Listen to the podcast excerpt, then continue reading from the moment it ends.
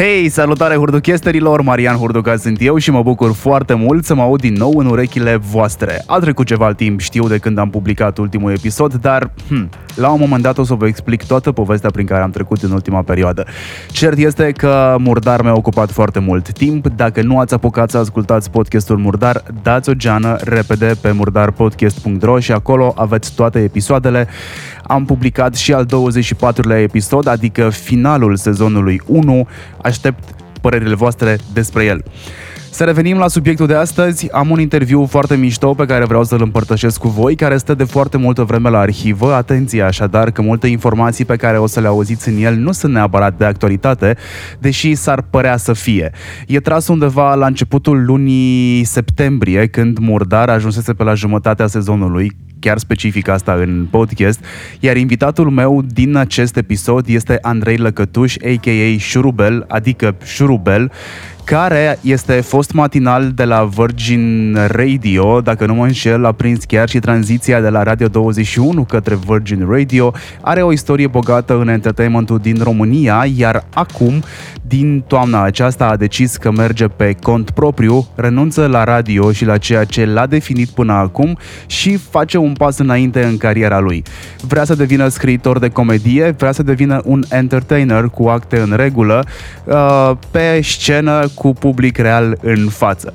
Datorită pandemiei, sau mai bine zis din cauza pandemiei, cred că visul lui mai așteaptă puțin, dar până atunci o să facă cu siguranță, după cum a promis și în interviu, eforturi ca să se disciplineze și să-și uh, rafineze skillurile de uh, scriitor.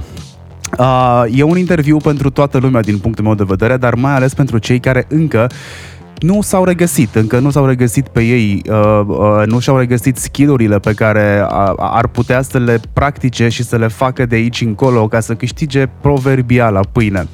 E un interviu cu un om care s-a maturizat și care merită ascultat, cu urechile ciulite și poate cu un carnețel în mână. Acestea fiind zise și această introducere fiind făcută, vă las să ascultați ceea ce am vorbit cu Șurubel, adică o discuție care mie mi-a făcut extrem de multă plăcere. Audiție plăcută, ca la radio. Alături de mine, Șurubel, cred că după Andrei Lăcătuș nu o să-l recunoașteți. E bucureștean jet pe jet, e mai mic decât mine cu vreo doi ani de zile, nu știu dacă știai chestia asta, nici eu nu știam chestia asta despre tine până când n-am făcut puțin research. Ce știu eu despre tine este că ai început radio-ul în perioada liceului, de altfel noi acolo am și interacționat în perioada aia prima dată pe, hmm, cred că pe Yahoo Messenger, nici nu mai țin minte exact. Tu erai Aoleu. în București, eu eram în Cluj. Uh, de fapt, nu, stai, că nu era liceu atunci la tine, era facultate. Facultate, probabil. Și eram da. la ProFM Campus. Exact, eram la ProFM Campus, dar cu toate astea noi ne-am cunoscut face-to-face uh, abia acum doi ani. La nunta lui Mariciu, nu? La nunta lui Mariciu, da, lui Marian Ionescu. Atunci. Și atunci da. m-ai luat foarte tare că am zis eu o chestie nașpa despre tine pe... Că ești hater! Asta ți-am zis, Băi... că ești hater. Cine este acest și mai ai... hurducaș care e hater și care mai are și hurduchestori? Acum. Ei, iată, ai, ai aflat. Hai să le mai zic oamenilor câte ceva despre tine. Uh, ai început uh, să faci radio fix în uh, Colegiul Național Gheorghe Lazar din București. Uh, era radio-ul da. liceului. Mi-e da. foarte familiară situația, been there, done that. Colegul tău de atunci a fost uh, Ionuț Bodonea. Da. După aia l-ai cunoscut pe Bogdan Ciudoiu. Cu ei trei... Uh, Cred că din două mii zece te-ai dus în Radio douăzeci și unu și apoi ai făcut trecerea la... Mamă, de unde ai tu toate informațiile astea? Păi, internetul este vast. Incredibil. Incredibil este internetul ăsta. Ai mulți ani de radio și tocmai ai ieșit probabil din cea mai lungă relație a ta. Cred că da. Tocmai voiam să fac un story mai devreme în care să spun, da, e adevărat, mi-am dat demisia dintr-un super job pe care și l-ar dori oricine, dar cine a făcut tripla cu Manchester United la FIFA douăzeci? Am luat și cupa și campionatul și Champions League. Deci, uh, pf, vezi? Ce să... Da, am, da, așa am ieșit din relația asta, într-adevăr, cu radio, dar cred că e, cred că e un pas important și foarte, foarte benefic pe care l-am făcut. Da, te-ai văzut vreodată nefăcând radio? Nu, că n-am știut, n-am știut de la început și cred că e bine să nu știm. Și multă lume probabil se întreabă uh, la optsprezece, nouăsprezece ani, douăzeci, bă, ce vreau eu să fac în viața asta, ce vreau să ajung? Și pentru mine răspunsul era simplu atunci, vreau să fac radio. Nu înțelegeam de ce vreau să fac radio, pur și simplu m-a fermecat treaba asta. În prima zi când am intrat într-un studio, eu am intrat la ProFM uh, în studio pe la șaisprezece ani. Uh, era o emisiune pe care o prezenta Escu. Tu știi pe Escu? Îl știu pe Escu și știu că se numea ProFM School. Dacă tastezi în momentul ăsta ProFM School pe Google, o să găsești un singur rezultat. Făcuste război la un moment dat un turneu prin licee cu Animal X, cu, știi, trupele vremurilor de atunci. Și cred că pe YouTube am mai găsit ceva într-o arhivă de acum zece ani, dar nu te-am regăsit prin arhivele alea. Dar se numea ProFM School. Bun, era un proiect pe care l-au început cei de la ProFM, în primul rând în București, în patru licee, în Lazar, în Rosetti, în uh, Mihai Viteazu și în Monet. Uh, au instalat echipament în fiecare liceu, uh, au făcut casting printre elevi, cine vrea să fie D J-ul liceului, și dintre elevii respectiv de la fiecare liceu chemau câte doi seara la emisiunea corespondentă, care se numea tot ProFM School, uh, să facă un battle. Era un battle pe diferite probe pe care le creau ei. Prezentatorii erau Escu și Bogdan Nicolai. Battle în ce sens? Uh, uh, trebuia să faci uh, rime despre viața de liceu sau uh, trebuia să povestești o o operă literară, dar cât mai funny, sau tot felul de lucruri de genul ăsta, care mai apoi erau supuse votului și ascultătorii votau ori cu băiatul de la liceu ăla, ori cu fata de la liceu respectiv celălalt, știi? Și uh, a fost foarte mișto emisiunea asta, nu știu de ce nu se mai face acum, mi-ar plăcea să se mai facă. Uh, însă, pentru mine a însemnat intrarea într-un studio de radio și când am intrat acolo, și o să povestesc asta de fiecare dată, și l-am văzut pe Escu atât de relaxat, atât de fericit făcând ceea ce făcea, am zis, asta trebuie să fac. Dacă fac chestia asta și primești și bani, vreodată, dacă mă plătește cineva pentru asta, dude, am păcălit sistemul. Și de atunci, pentru mine, asta a fost dorința, să fac radio, neînțelegând de ce vreau să fac sau ce mă atrage la treaba asta foarte mult. Și m-am dus cu capul înainte și cam așa au fost următorii zece ani din viața mea. Cu capul înainte. Hmm, făceai rime, voiai să cânti. Chiar credeai la un moment dat despre tine că ești un foarte bun rapper, îmi amintesc chestia asta. Dar mai crezi? Ce te mai face, vrei?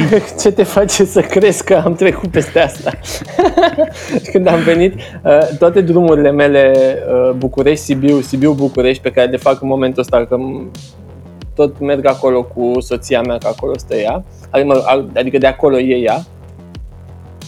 Toate drumurile mele sunt în ultima vreme cu toate albumele Guess Who. Băi, deci știu pe din afară, mă simt că uh, mă inspiră extrem de tare hip-hop-ul și îmi place foarte mult modul ăsta de exprimare. Mi se pare foarte tare, eu m-am îndrăgostit de treaba asta și cred că la un moment dat, de ce nu, aș putea să fac ceva. Nu-mi spulbera tu visele, te rog frumos, Marian Hurducaz. Nu îți spulbăr eu visele, ci pur și simplu vreau să aflu dacă ai trecut de perioada aia nu. sau nu. Nu, sunt adânc în ea. Ai auzit de Lil Dicky? Să știi că Lil Dicky mie îmi dă foarte multă, foarte multă încredere în mine. Pentru că el, dacă el a putut, și e un tip așa care face mai mult... N-are nicio problemă la vestiar, că și-a asumat-o. Da. Face mai mult ideea de comedie, în rap, sună bine, sună ca ceva ceea ce vreau să fac. Dar tu crezi că nu o să îmbătrânești niciodată? Mă rog, la treizeci și doi de ani, dacă întrebăm niște puști, suntem deja la pensie, da. Suntem. Și tu ai treizeci și patru? Da. Oribil. Mă rog, încă nu și o să mai trag de chestia asta până în ultima secundă. Oribil. Cred, ce cred, să faci? Cred că ți-e foarte greu. Timpul zboară, timpul este o chestie relativă, nu poți, deci ea se duce fără să uh, poți tu să... Da, deci... Uite, apropo de întrebarea asta, e o întrebare foarte bună. Am crezut că nu o să îmbătrânesc niciodată până la douăzeci și șapte de ani și cred foarte mult, acum uitându-mă la oamenii mai, mai tineri, ce urât sună, dar, dar la oamenii între șaptesprezece și douăzeci și șapte de ani, să zicem, pe care îi cunosc, cred că și ei uh, au aceeași impresie. Deci eu am crezut că sunt invincibil, eu mi-am, mi-am trăit viața cu capul înainte, așa, în perioada aia. A fost o perioadă în care am făcut o grămadă de lucruri. Am, pe lângă faptul că lucram la radio, am lucrat într-o agenție de publicitate, am lucrat în trei televiziuni muzicale, am lucrat la, la M T V inițial, după care la Music Channel, după care la U T V. Am fost D J la Culture House timp de cinci ani, ceea ce înseamnă extrem de multe nopți pierdute și alcool și uh, împins corpul la mega extrem, mega, mega extrem, uh, în special cu somnul și cu depravarea. Uh, am uh, făcut proiectul zece lucruri, care însemna să scriem cu Ionuț și cu Vali. Ah, apropo, tu, ai, când ai zis de, ai povestit de liceu, da, Ionuț a fost colegul meu atunci, dar colegul meu de bancă era Vali Dobrogean. Asta nu știam. Da, și... Cu ei doi am făcut proiectul ăsta zece lucruri și a fost pentru noi super mișto, deci au fost niște ani extraordinari. Imaginează-ți că am trăit perioada asta, pentru mine a fost douăzeci și doi, douăzeci și doi douăzeci și șase, cam așa a fost, a fost perioada cu zece lucruri. E, e genial să trăiești la vârsta aia, așa ceva, în, în momentul în care tu ești într-o plină expansiune din asta tinerească, de a face orice. Mă rog, și te crezi invincibil la un moment dat. Până la douăzeci și șapte de ani, când am făcut o apă la plămâni frumos, un litru jumate de lichid în plămânul drept, și de acolo, tati, încep să-ți dai seama că nu e așa. Că nu e cum, cum te gândeai tu. Uh, pentru ăștia mai tineri, care fac vlogging acum și cred că vlogging-ul a apărut odată cu... nu știu, social media, cu TikTok, YouTube or something, uh, zece lucruri alături de Ilarianții. Uh-huh. Sunt uh, bunicii vloggingului, honestly, bunici și nu greșesc când spun asta. Poate sketching-ului, că... dacă vrei, dacă vrei că erau sketch-uri și Ilariant făcea tot sketch-uri în general. Făceau tot sketch-uri, într-adevăr, dar... Uh, oh my god, acum îmi amintesc. Cred că o tipă care, acum îmi dau seama de unde știu pe tipa care apare în, uh, în materialele lui Mircea Bravo. Nu e din Ilarianții? Doamne, nu mai știu. Știu doar că erau niște ardeleni foarte faini. Sălaj. Sălaj? Ah. Da, am avut prima campanie pe vloguri, pe vlog cu ei la T I F în două mii unsprezece sau ceva de genul, nici nu știam ce făceam, adică când am început să aflu despre campanii pe vloguri și chestii de genul ăsta, mi-am dat seama, stai că am făcut asta în Cretacic, cu ei am făcut și o să-i țin minte pentru asta toată viața foarte profesională. Fain. Foarte fain oamenii și uh, știi cine mai, mai erau? Sector șapte, care începuseră, ei cred că au început de prin două mii șapte să facă, dar făceau neregulat.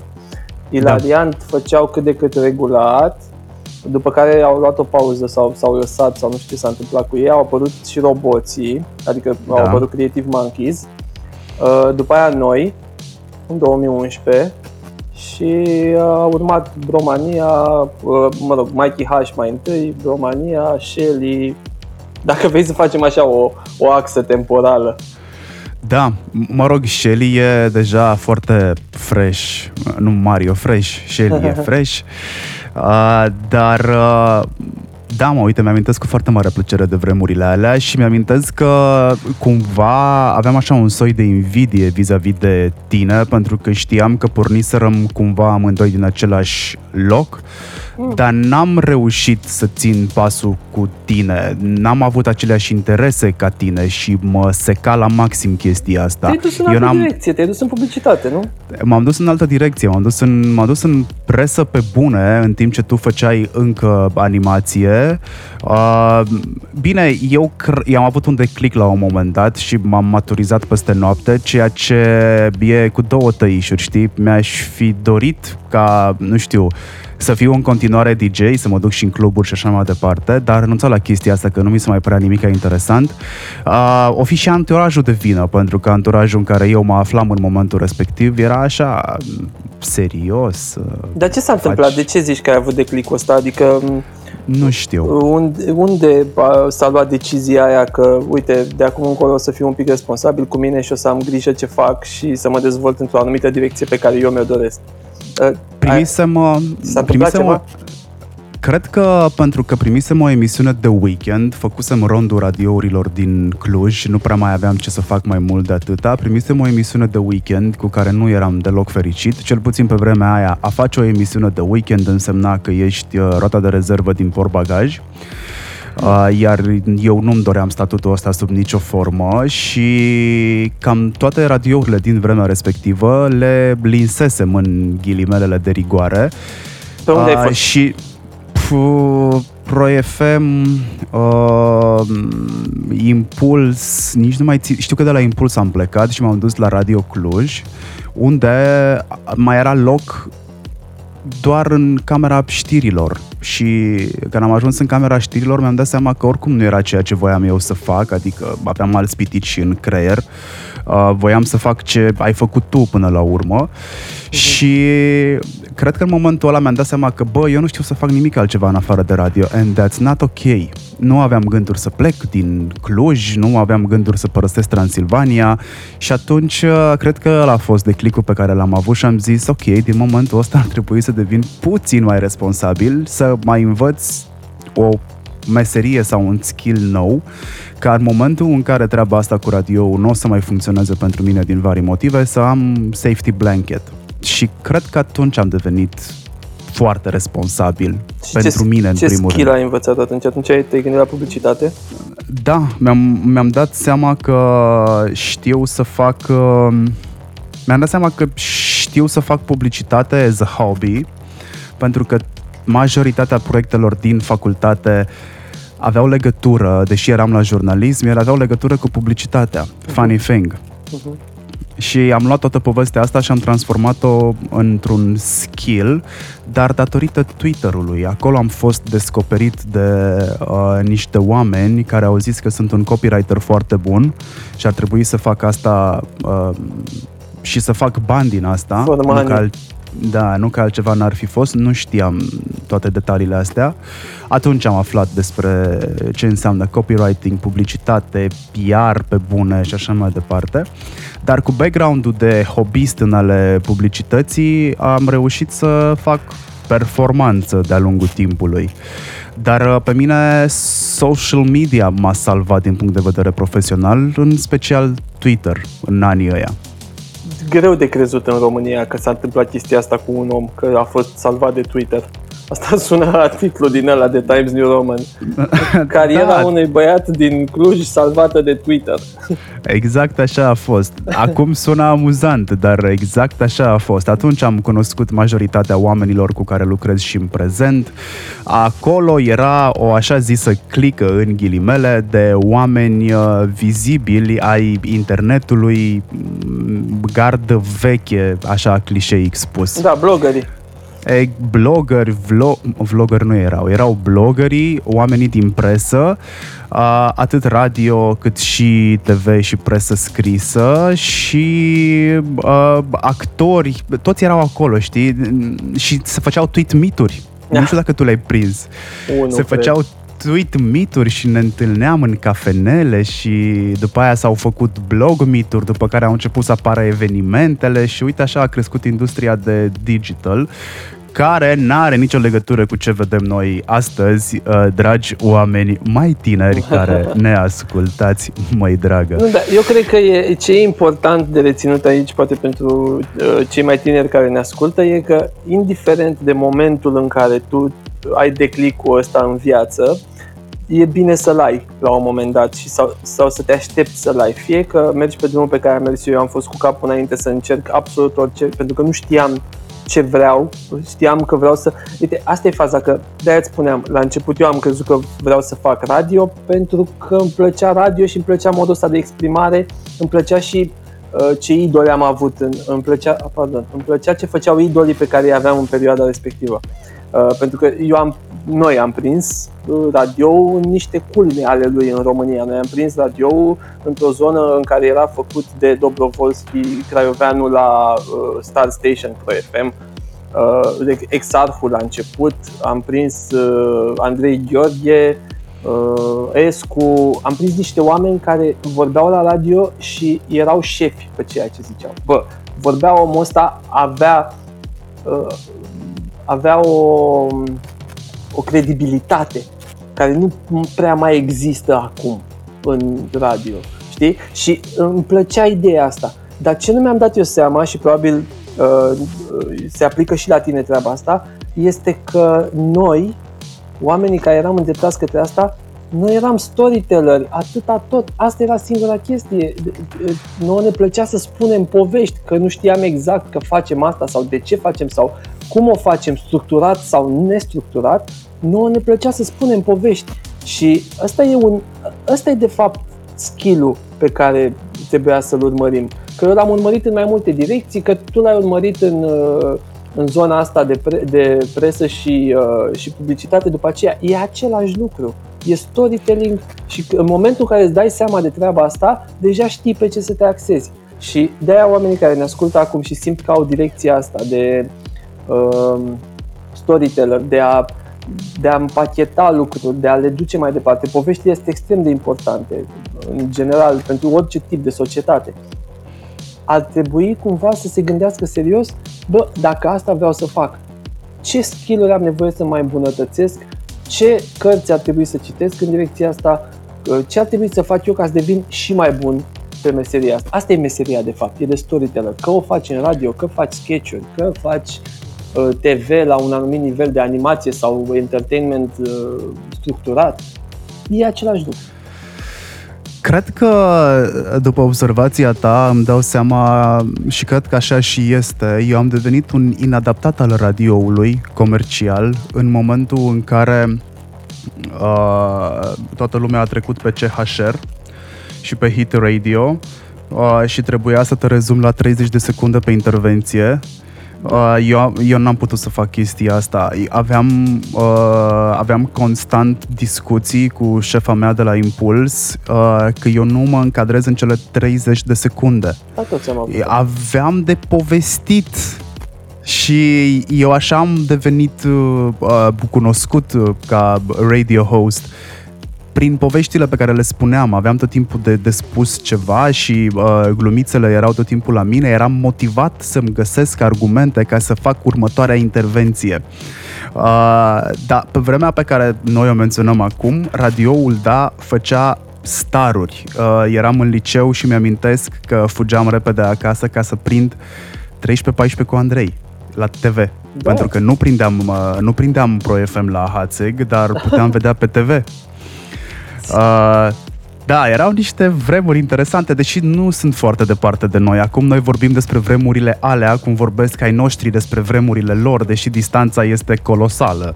Ca să mă întorc un pic la, la challenge-ul pe care l-ai avut tu cu treizeci de secunde, toată lumea a, a trecut prin asta în radio la un moment dat și crede-mă că în fiecare radio exista un director de programe care biciuia oameni Să, să stea în treizeci-patruzeci de secunde maxim și la noi se întâmpla asta în douăzeci și unu, când eu abia intrasem, cu Manuel Dinculescu. Dinculescu era, era director de programe atunci și stătea și te asculta când te așteptai mai puțin și ți intra peste tine în studio și făcea ce faci? Ce faci? Ce vorbești atâta? Dar ce? Ce-ți trebuie? Ce, de ce? Care e? Unde, unde, unde ajungi? E atât de interesant să spui mai mult decât trebuia să spui și după aia te lua într-o mică, mică ședință așa și luai textul pe care ți l-ai dat sau spuneai încă o dată ideea, îi spuneai ideea pe care ai dat-o la radio mai devreme, spunea ok, tai acum o dată la trei cuvinte, taie unul, scurtează cumva, ia tot ce ai și dă mai puține cuvinte cu mai multă dinamică și astfel încât ideea să rămână acolo. Și să știi că e un challenge foarte frumos. Da. Eu l-am rafinat pe ăsta fix pe Twitter, când am început să gândesc doar în o sută patruzeci de caractere, dar mi-amintesc o lecție importantă pe care am primit-o eu în radio de la uh, Flavia Perșa, care ne supraveghea pe ProFM Campus. Nu știu dacă tu ai cunoscut-o, eram cu Florin Goldic pe vremea aia, el era... Uh, da, Goldic a avut grijă și de noi la București. Exact, el era pe ProFM uh, Campusuri, era unul și la Târgu Mureș, by da, the way. Da. Uh, o lecție importantă pe care am primit-o și care mi-a rămas în cap ani de zile și acum mă gândesc la ea ori de câte ori dau drumul la radio în mașină: bă, dacă n-ai nimica de zis, lasă muzica să meargă. Aia e, nimeni nu, nimeni nu schimbă de la muzică, asta era. Și mai era, și asta este o chestie pe care o aplic inclusiv acum, când este vorba despre a da consultanță pe producție de content sau de a pune chestii pe social media, când vine vorba despre a discuta cu clienții mei. Dacă nu avem nimic de zis, nu spunem nimic. E mult mai ok să facem chestia asta decât să ne scremem și să facem TikTok-uri, spre exemplu. Așa ar trebui să funcționeze toată lumea, dar mai puțin în, în perioada asta. În orice caz, în orice caz, asta a fost, o, a fost un challenge foarte frumos și a dus mai departe la o etică de lucru, pentru că dacă, dacă ai fi, dacă și tu, sunt sigur, dacă ai fi îmbrățișat cumva ideea asta de ok, hai că trebuie să rămân așa pentru că structura e așa, pentru că radiourile din afară, cel puțin dacă asculti Capital F M, reușesc să facă treaba asta și o fac atât de bine. Băi, ascultam Capital F M și oamenii în cincisprezece secunde, aveau intervenții de cincisprezece secunde și îmi spuneau trei idei în cincisprezece secunde atât de mișto puse în, în propoziție, încât rămâneam cu toate trei și în același timp începea o melodie exact când trebuia, vorbeau și pe intro-ul melodiei și vreau să mai ascult radio ăla, știi?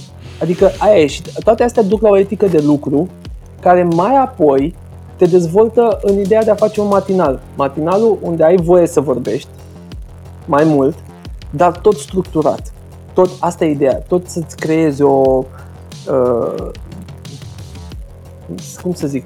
Să exprimi o idee, dar acolo e în mai mulți oameni și în două trei minute, poate.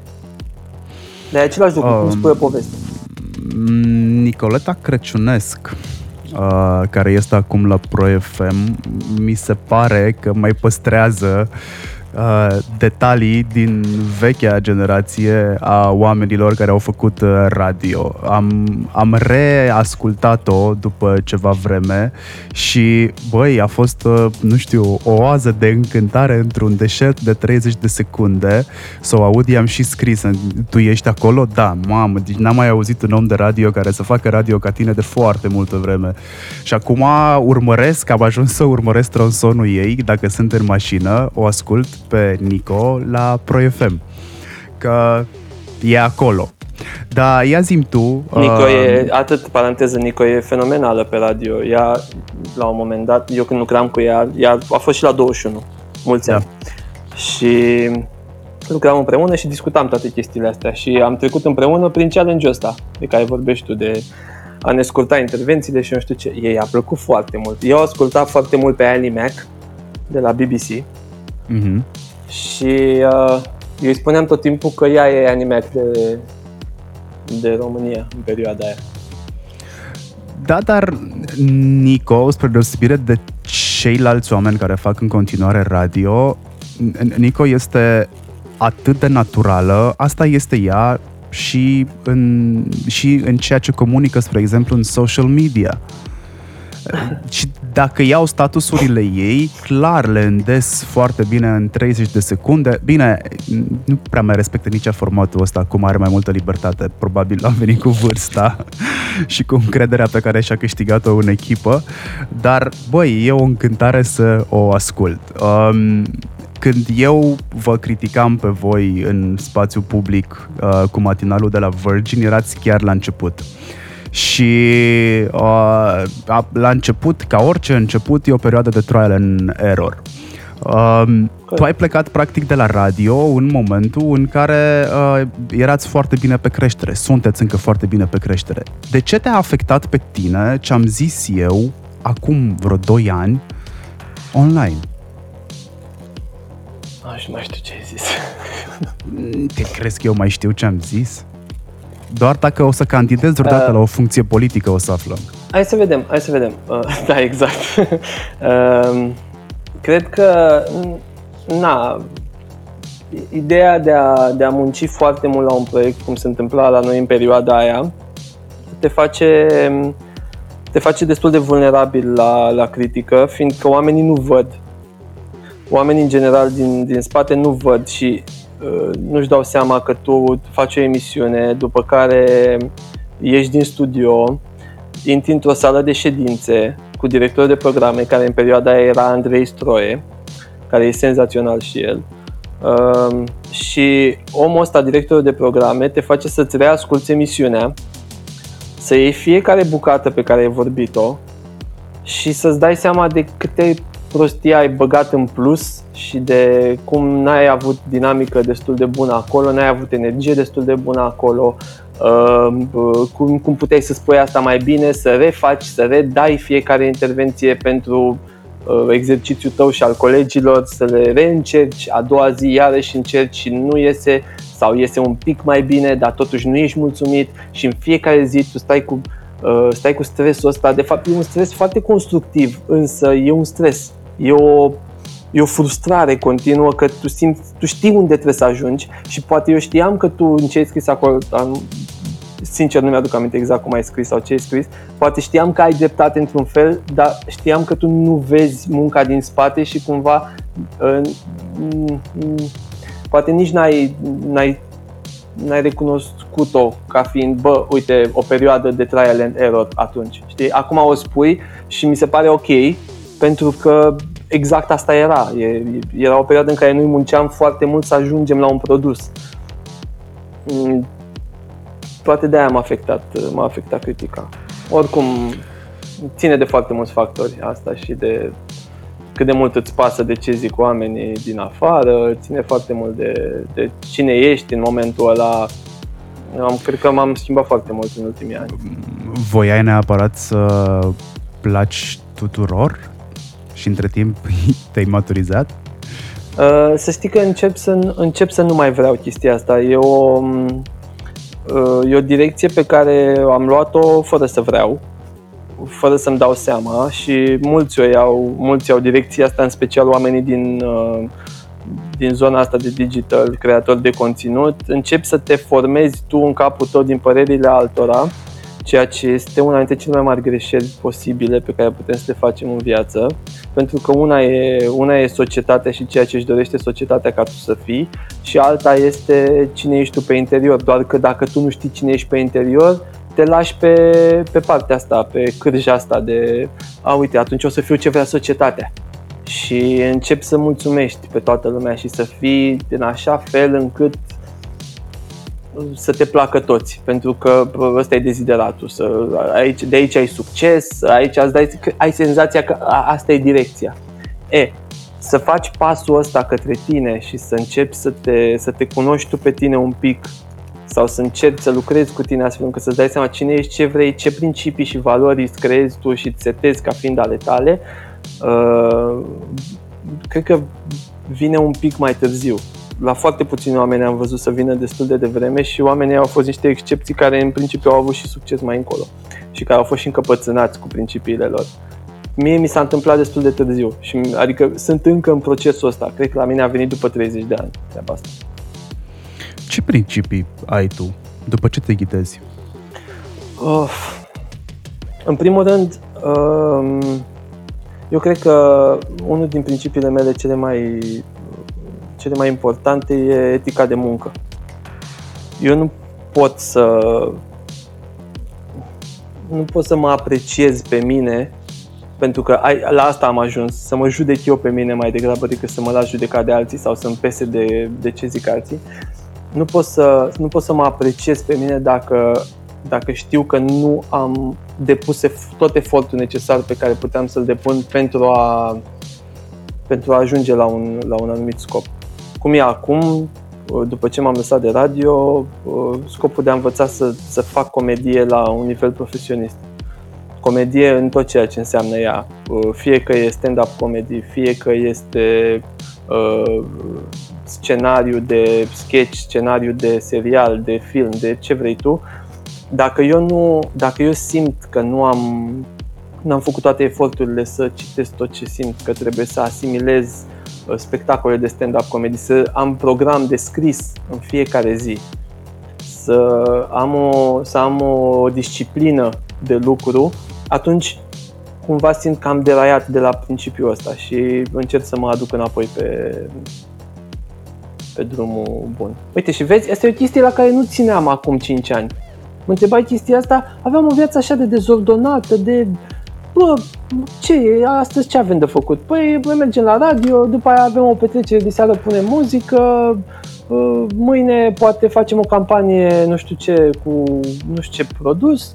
Aia era viața mea, mergeam așa cumva într-o, într-o inerție din asta, într-o viață care oricum e ocupată și poate să fie, poți să o faci ocupată, oricum ar, or, oricine ai fi, poți să-ți faci o viață super busy în care să te bagi în foarte multe proiecte și le faci pe toate, dar la sfârșitul zilei, dacă tu nu știi de ce faci lucrurile alea, am senzația că le faci cam degeaba sau le faci pentru o experiență care sper să-ți folosească la un moment dat când o să te trezești.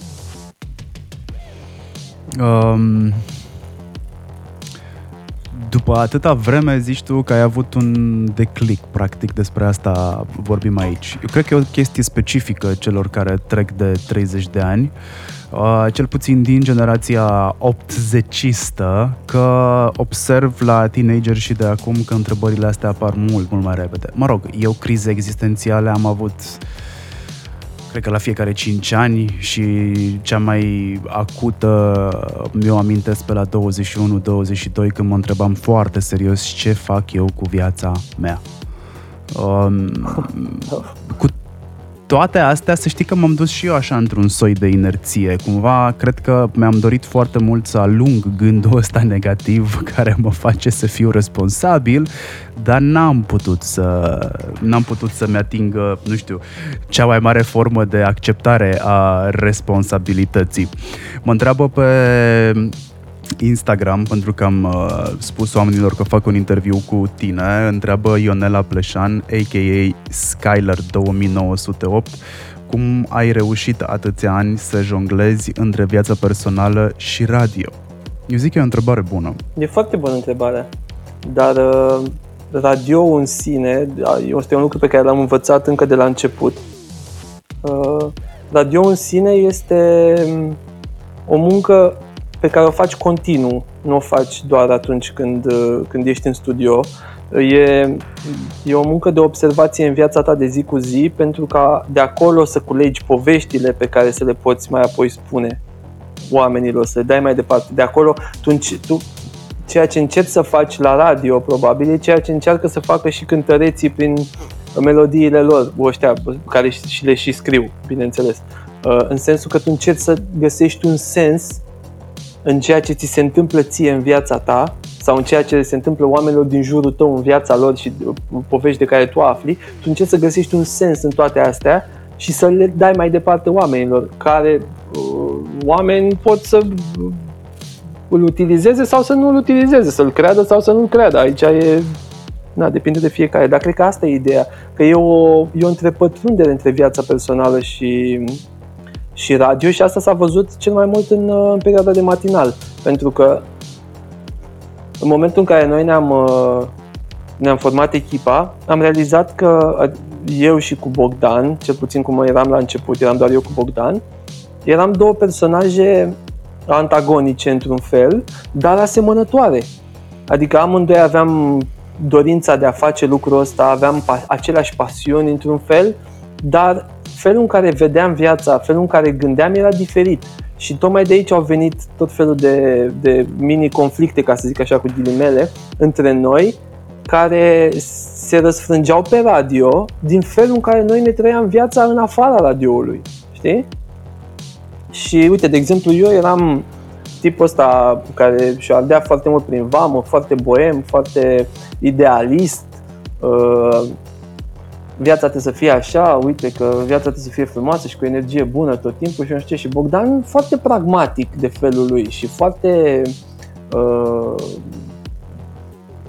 nu știu cum să zic, tăios în decizii și tot timpul drept și nu arătăm emoție dacă avem și foarte bărbat așa, știi? Și cumva de aici au fost niște clash-uri foarte mișto care au, au apelat la, la ascultătorii noștri și care, cu care ei au relaționat. Adică unii erau, na, unii erau cu Bogdan și tot timpul, bă, las-l pe Șurubel că e prost și naiv și așa. Alții erau cu mine, în special fetele, din ce am observat, care spuneau, da, uite Șurubel, mi se pare frumos cum gândești, sper să fie lumea așa, la un moment dat, și Bogdan, fii un pic mai indulgent, știi? Adică am trăit chestia asta, viața trebuie, cred că în radio, asta trebuie să se întâmple și nu numai în radio, cred că oriunde ai o, o sursă de exprimare, dacă nu vrei să creezi un personaj, dacă nu, dacă nu ți-ai setat să faci un Borat sau un, nu știu, zi-mi un personaj de la noi, care, cum este zi, Nicu Banea, care totuși face personaje, are acum Lumea lui Vali sau mai avea vlogul lui Cosmin, cum se numea. Dacă, mm-hmm, nu setezi, da. dacă nu setezi să faci un personaj care să fie în mod evident fictiv și vrei să fii oarecum tu acolo cu personalitate, eu cred că un șaptezeci la sută cel puțin din viața ta sau din, din valorile tale trebuie să, să apară. Reconversie profesională, asta faci tu acum? Cred că reconversie personală. Mai degrabă. Reconversie personală? Da, okay. În sensul că... Eu nu cred că e târziu, nu cred că e târziu la, la treizeci, treizeci, treizeci și unu, treizeci și doi de ani să te uiți la tine un pic și să, să te gândești, bă, ce vreau să fac cu viața mea, ce mă face fericit și cum pot să fac chestia asta, cum pot să ating asta. Nu zic că nu o să mai fac radio la un moment dat, na, poate cine știe, dar mi-ar plăcea foarte mult să... să am, un, să am o, o meserie, un job pe care să o, o meserie pe care să o fac așa, din, din fundul inimii, cum s-ar zice, din, din suflet, să, să știu că aia e direcția mea. Povestește-mi puțin despre perioada cu zece lucruri. Ceea ce a reprezentat ea pentru tine? Oh, zece lucruri a început în, în două mii unsprezece, în, în iunie, pe zece iunie, și proiectul în sine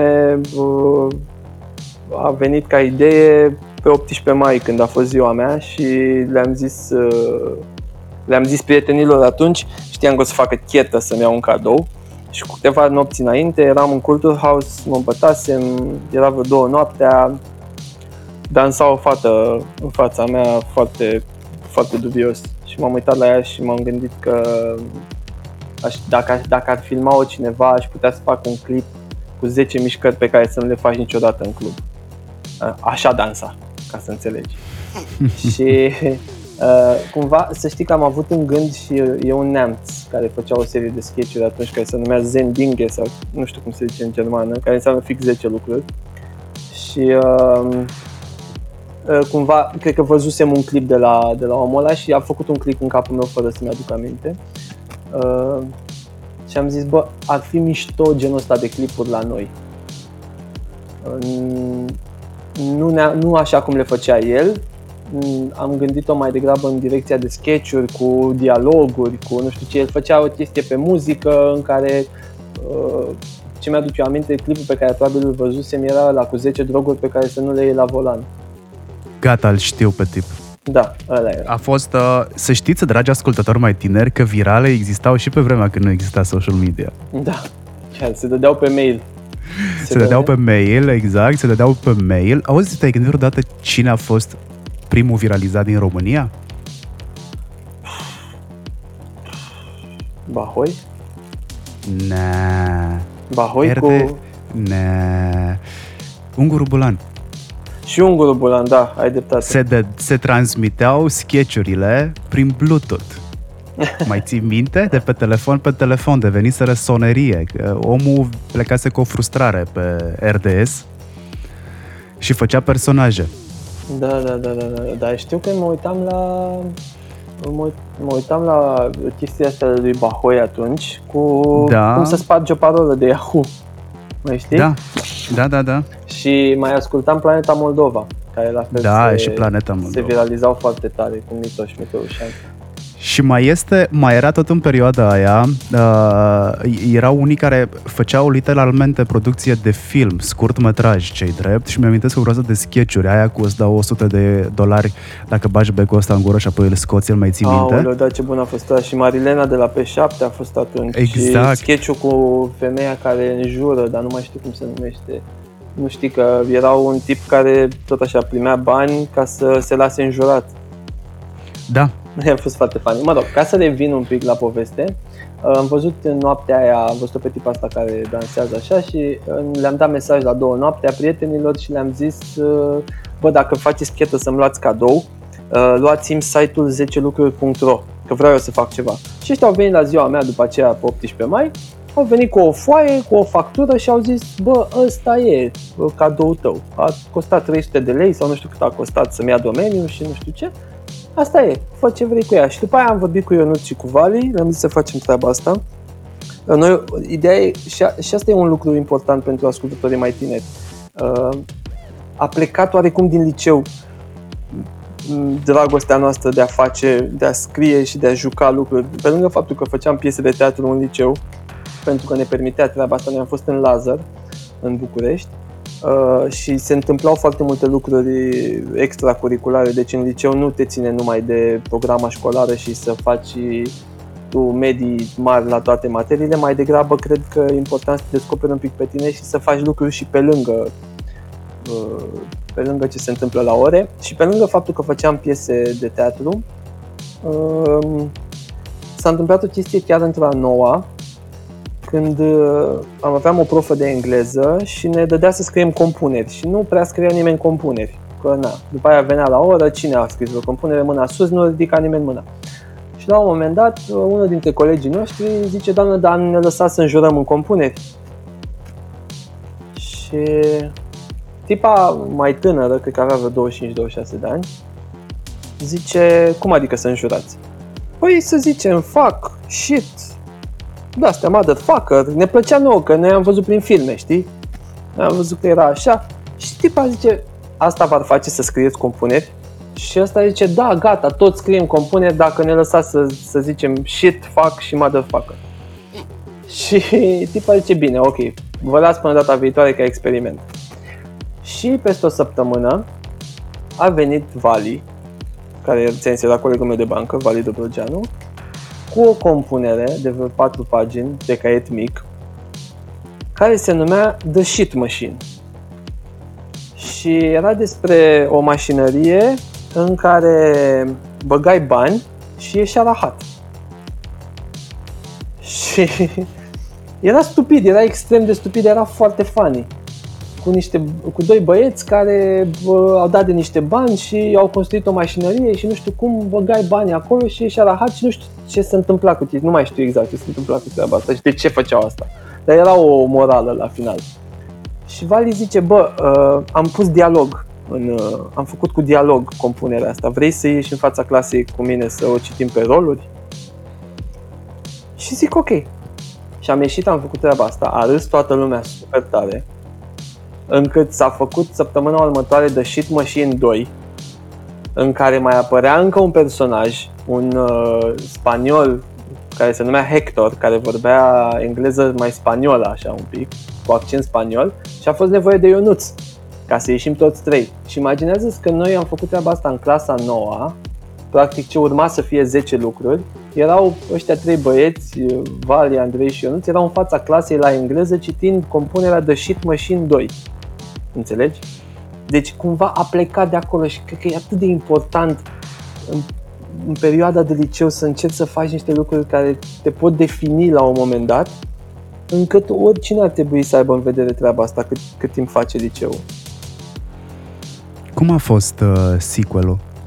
de obicei sunt mai proaste ca... A fost foarte al... bun. Păi nu, că Ionuț avea, Ionuț era, a avut tot timpul talentul ăsta de imitator și nu știu de unde luase accentul ăsta și vorbea o, o, o engleză așa spaniolită, mexicană, de, de rămâneai, efectiv râdeai numai de cum pronunța el cuvintele.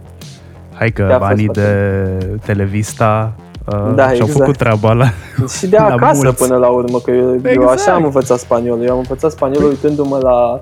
Se uita mama la un, te- un singur televizor în casă, seara la șapte începea uh, La Mujer de mi vida, după care era Betty la Fea, uh, după care era Pobre Diabla Enamorada, ne mai uitam a doua zi, deja începuse să-mi placă, mă uitam cu fratele meu la Travesuras.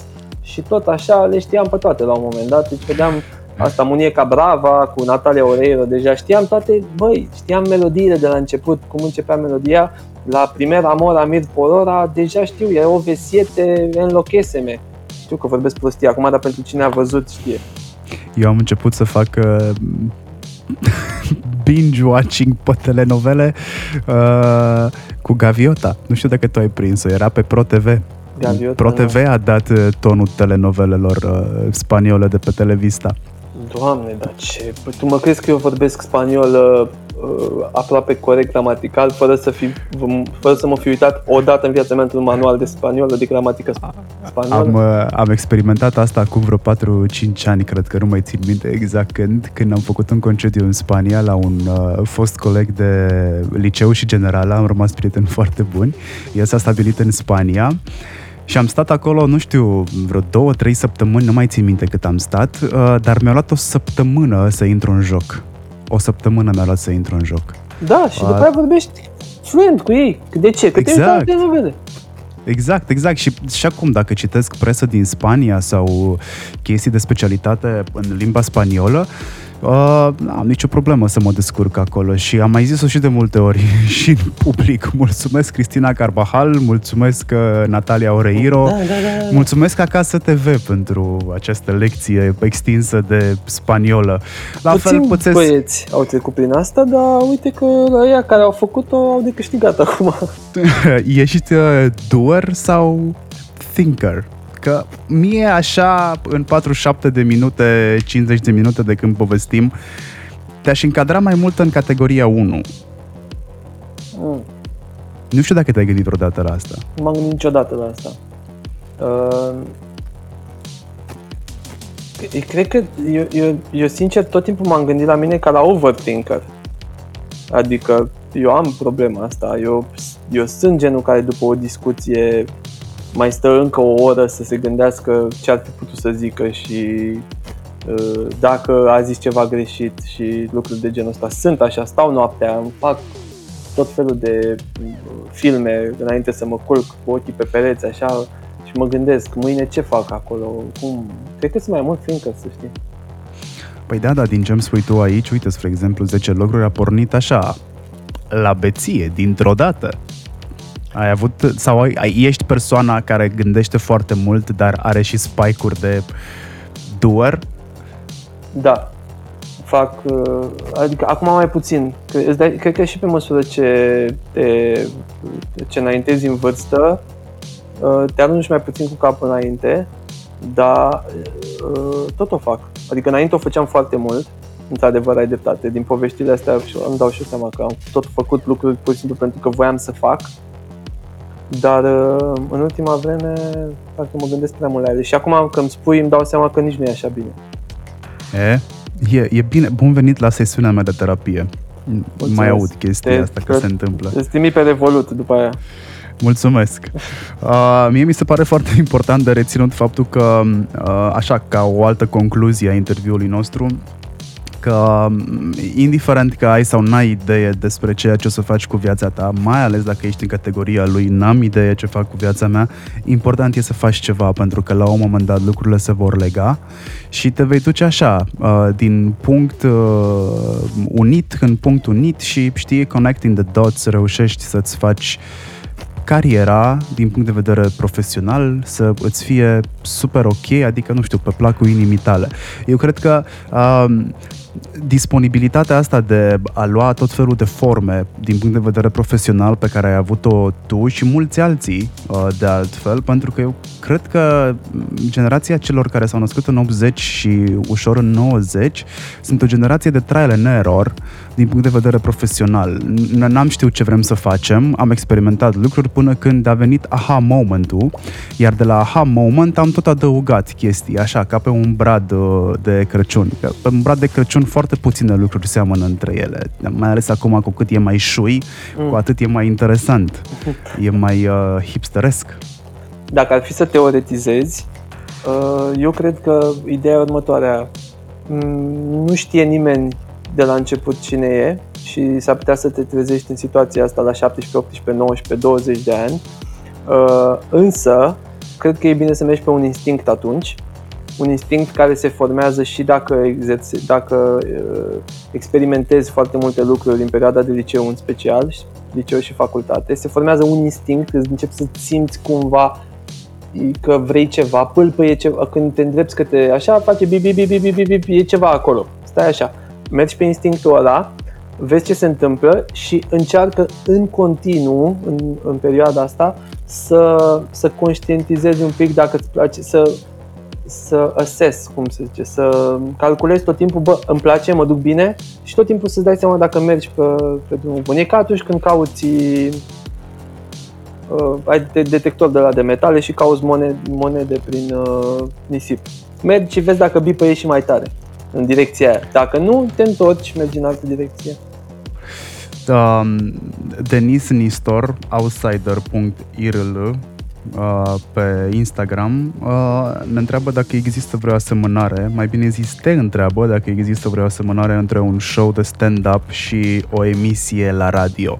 Și cred că întrebarea vine pe fondul faptului că tu, când ai renunțat în sezonul trecut la radio și ai închis așa apoteotic frumos, ai închis pe val, ziceam mai devreme, da. Ai zis că vrei să te concentrezi pe stand-up și pe, pe scris. Cred că de aici vine întrebarea. um... Ce pot să zic e că n-a semănat, momentul în care am urcat pe scenă prima oară, n-a semănat cu, cu prezentările de evenimente. Pentru că eu mă așteptam să merg acolo și să-mi folosesc toată experiența mea pe care am acumulat-o de-a lungul timpului în a prezenta evenimente în fața o sută, două sute, trei sute, cinci sute, trei mii de oameni și să n-am emoții și să și deja știu cumva, înțeleg ce înseamnă să fii pe scenă și să vorbești, să vorbești unor oameni și așa, cumva să n-am probleme. Bă, când m-am urcat prima oară la open mic, uh, mi-au bătut luminile alea în ochi, nu vedeam nimic, nici nu vedeam oamenii, eu obișnuit fiind să văd toți oamenii, să mă hrănesc cumva din chestia asta, din reacțiile lor, uh, nu vedeam oamenii, nu știam dacă ceea ce o să zic o să, o să stârnească râsete, că de fapt cam asta era ideea în capul meu, să mă duc și oamenii să râdă și îmi planificasem eu că uite am scris asta, cam aici ar trebui să râdă, aici ar trebui să râdă, oamenii nu râdeau, nu o planificasem bine, nu o dădusem bine, deja aveam niște emoții și în momentul ăla în care am văzut prima oară că nu s-a râs la o glumă pe care eu o planificasem ca fiind de râs, în momentul ăla m-am strâns tot în, în cutia toracică, eram tot așa, blocat acolo, mâinile se mișcau singure, picioarele se mișcau singure și vorbeam din cap un text pe care nu-l conștientizam, adică eu vorbeam, ziceam niște cuvinte învățate, cumva peste care am aplicat învelișul ăla de eu sunt prezentator și știu pe scenă și îmi părea din afară oarecum, sper că părea că nu sunt căcat pe mine și uh, s-a terminat și nici nu mi-am dat seama. S-a terminat, am lăsat microfonul, am plecat și eram, bă, ce s-a întâmplat? Deci din punctul de vedere nu seamănă, nu seamănă absolut deloc. Uh, ce-i drept, există și la radio partea asta un pic la început, dar cred că treci mai repede la radio peste ea. La stand-up ești foarte, e, e, e foarte intens totul, pentru că oamenii sunt acolo, sunt în fața ta și te bazezi extrem de mult pe reacția lor. Nu vine, te dă jos. La radio nu-ți dai seama. La radio de-aia zic că treci mai repede peste emoțiile astea, că tu vorbești, vorbești Dacă se întâmplă să scrie după aia cineva, bă, ce prost ai fost sau ce nu știu ce, s-ar putea să te demoralizeze un pic. Dar nu, nu atât de tare. La radio, în primul rând, ai de-a face cu șefii tăi care te ascultă la început. Ei te judecă, ei te critică. E o muncă așa pe care o faci într-o cameră închisă. În timp ce la stand-up ești foarte dezbrăcat. Foarte. Um, zece lucruri, că n-am terminat subiectul ăla, uh, a însemnat practic pentru tine, pentru uh, Bodonea și pentru uh, Vali, a, a însemnat pentru tine fapt, practic lansarea ta în digital. A, atunci ai început să primești fani uh, din lumea matură, targetul ăla pe care îl vor toate brandurile. Muncitor, smart, uh, middle management, nu? Da, am Aia s-a noroc. întâmplat. Am avut noroc că nu mai erau genul ăsta de sketch-uri pe, pe YouTube în momentul ăla și oamenii aveau nevoie de treaba asta. Chit că erau, într-adevăr, dacă mă uit acum la ele, erau și glume la prima mână, uneori erau și puierile, că na, ăia eram noi. Dar pe alocuri, să știi că prindeau o patină smart, așa, unele dintre episoade și lucrurile care se întâmplau acolo cumva relaționau cu studenți, cu douăzeci și cinci douăzeci și șase de ani, chiar nu știu dacă am prins și treizeci, dar mă rog. E, și era singurul produs pe care puteai să-l găsești, în afară de roboți la început, cel puțin, de genul ăsta. Și te uitai, na, mai... Nu vedeai, nu, erau mai smart uh, sketch-urile, clar, de la, de la Sector șapte. Ei erau și un pic mai, cred că mai maturi decât noi atunci și știau cam cu ce se mănâncă, studiaseră mai mult. Noi eram niște amactori, cum ne plăcea nouă să zicem, în sensul că na, nu, noi făceam cumva pe baza ceea ce văzusem noi, cât umor consumasem noi până atunci, ce nu înțelegeam oricum de ce e funny, dar simțeam că e funny, adică tot pe instinct mergeam. Era un, a fost un proiect făcut din instinct. Um...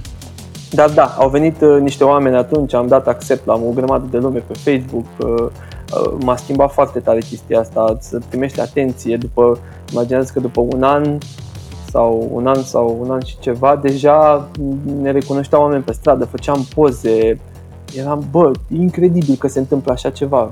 Nu, nu cred că poți să visezi ca și puști la ceva mai, mai mișto decât tipul ăsta de viață. Și imaginează că după aia devii și D J în club și vin oameni în club care, bă, ăla e ăla, îl știu de la zi, de la zece chestii, zece ceva, îl știu, e bun, nu știu ce. Oamenii te știau, coborai de pe scenă, toți, mamă, prietenie, hai să bem, hai să... A fost o viață pe care o recomand tuturor. E o chestie pe care vrei să o trăiești în viață, odată măcar. Um, tu zici că erați așa, am actor, dar eu mi-amintesc că v-am lăudat uh, nu odată pentru modul în care făceați product placement în, în zece lucruri. A fost... Mi-amintesc și acum faptul că ați avut o campanie cu un reseller sau un producător de uh, cosmetice și produse de întreținere personală. Era cu niște cutii, cu un supplier care, uh, se, care distribuia dozele sau ceva de genul da, la da, da, da. Gold, nu mai știu cine era brandul, Avon?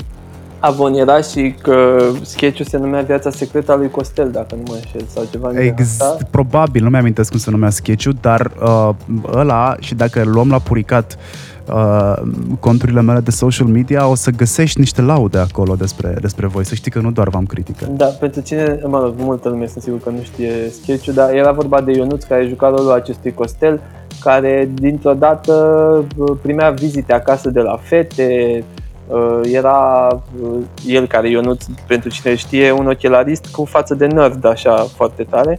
Dintr-o dată avea mega succes și tot veneau fete pe la el pe acasă. Noi eram colegii lui de apartament și, băi, ce se întâmplă cu el? Nu vezi că face ceva, hai să-l urmărim. Și la un moment dat l-am urmărit și se întâlnea cu un tip care îi aducea niște cutii. Și am zis clar că ăsta e dealer și asta face. Și după aceea ne-am dat seama că, de fapt, el era... agent de vânzări Avon. Și asta era toată gluma. Dar Na, e, într-adevăr, tot timpul, ideea de a face product placement, cred că de la început pentru noi a fost, a fost o provocare de a nu fi clișeici.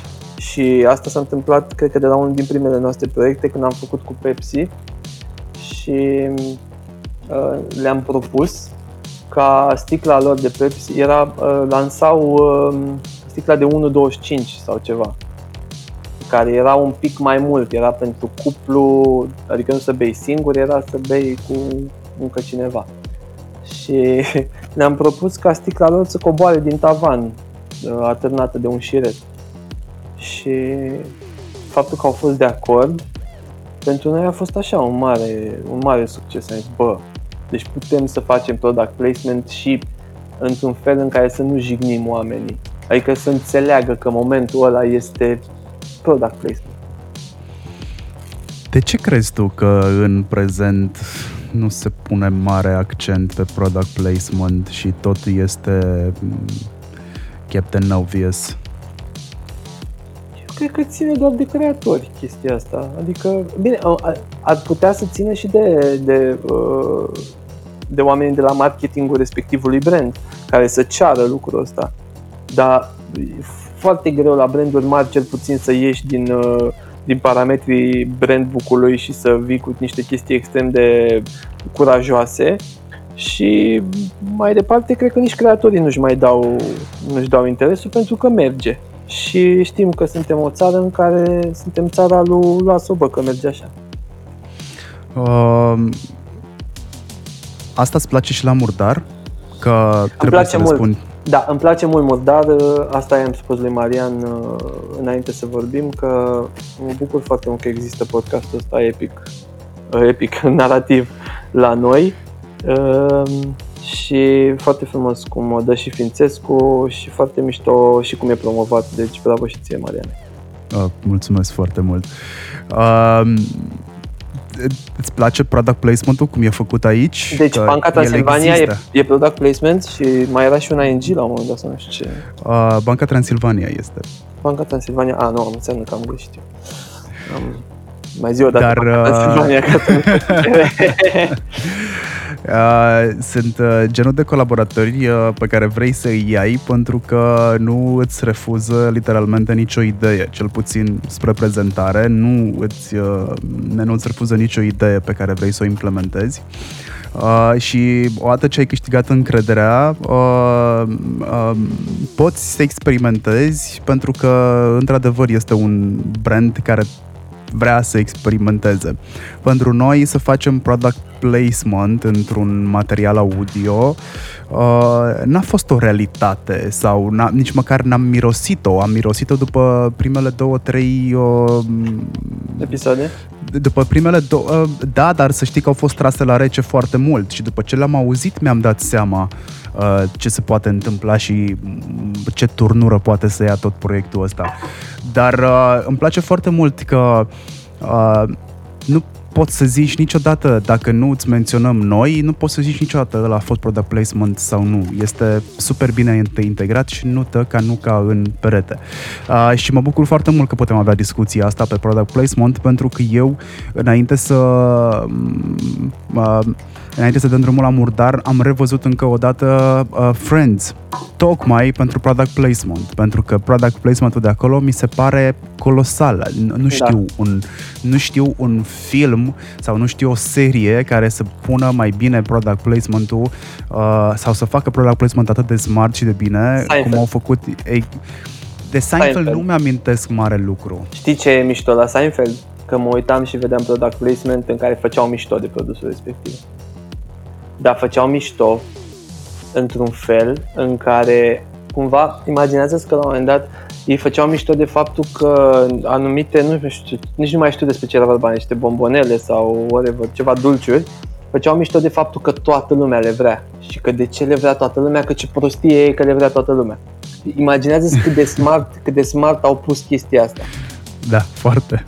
Adică ce e cu atâta, ce e cu obsesia asta pentru bombonelele astea, știi? La modul ăsta. Și dădeau în ele, dar dădeau, dar la modul, până la urmă, oricum, la final, le voiau și ei, știi?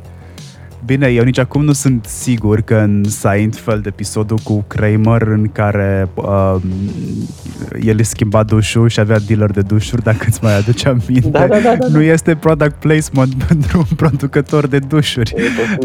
Adică luându-ți ca statement nimicul, că asta a făcut Seinfeld, asta a fost statementul lui, facem un show despre nimic.